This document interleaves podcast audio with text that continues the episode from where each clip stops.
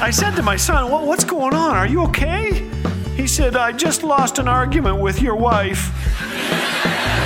Thanks for joining us today. You're listening to Laugh Again with Phil Callaway. Did you ever hear a song and think it said something it didn't? Like the guy who heard taking care of business and thought it said making carrot biscuits? the word for this is mondegreen. It originated when a young girl misheard a line from an old Scottish poem. They have slain the Earl of Moray and laid him on the green. She heard Lady Mondegreen, and so a new word was born, mondegreen. I loved the great hymns we sang in church, but sometimes they confused me. We sang Round Yon Virgin, Mother and Child, and I thought, who is this John Virgin? Why was he so round? A child heard gladly the cross eyed bear and wondered why they would name a cross eyed bear Bradley. Another thought bringing in the sheaves was bringing in the cheese. Remember the song, He Sought Me and Bought Me with His Redeeming Blood? One mom realized her little boy was singing, He Socked Me and Bopped Me.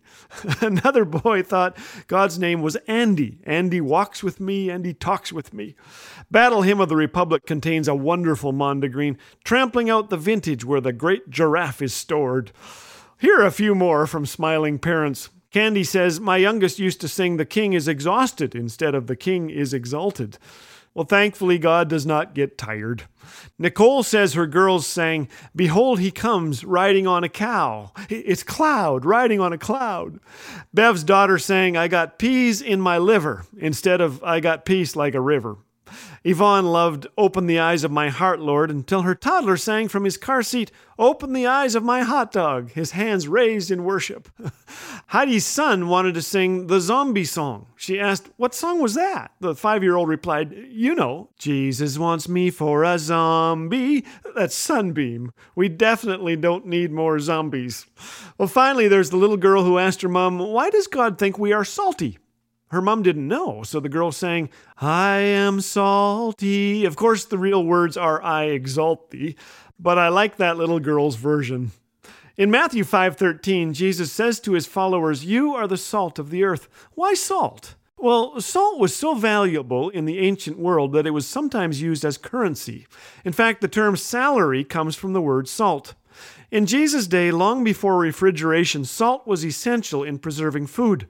Salt counteracts corruption. It cleans and disinfects. And we all know what a sprinkle of salt can do for popcorn or a tomato sandwich. Salt brings out flavor, just like we do when we live as authentic Christ followers, when we use our words and our time to build others up, to season conversations, to bring joy to a room, to add zest, to preserve, to keep the earth from decay. That little girl was absolutely right. If you're a follower of Jesus, this describes you, and you can sing, I am salty. We are not called to be the prunes of the earth, my friend, but the salt of the earth.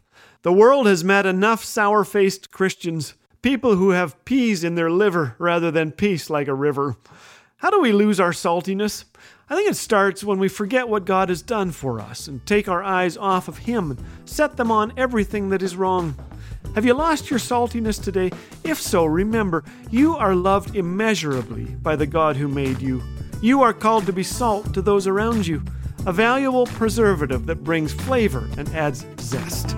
You may even find yourself bursting into song to the one who loves you and knows your name. Sharon loves the song, I am a friend of God. He calls me friend. But her daughter thought it said, I am afraid of God. He calls me Fred.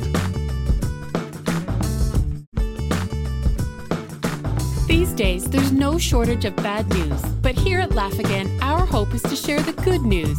We want to see others laugh, think, and be encouraged in tough times with the promises of the Bible. Your generous donations help sustain and grow the reach of Laugh Again so that countless others may have their hearts refreshed with the joy of knowing Jesus. To offer a gift today or even become a monthly partner, visit laughagain.org. Laugh Again, truth bringing laughter to life.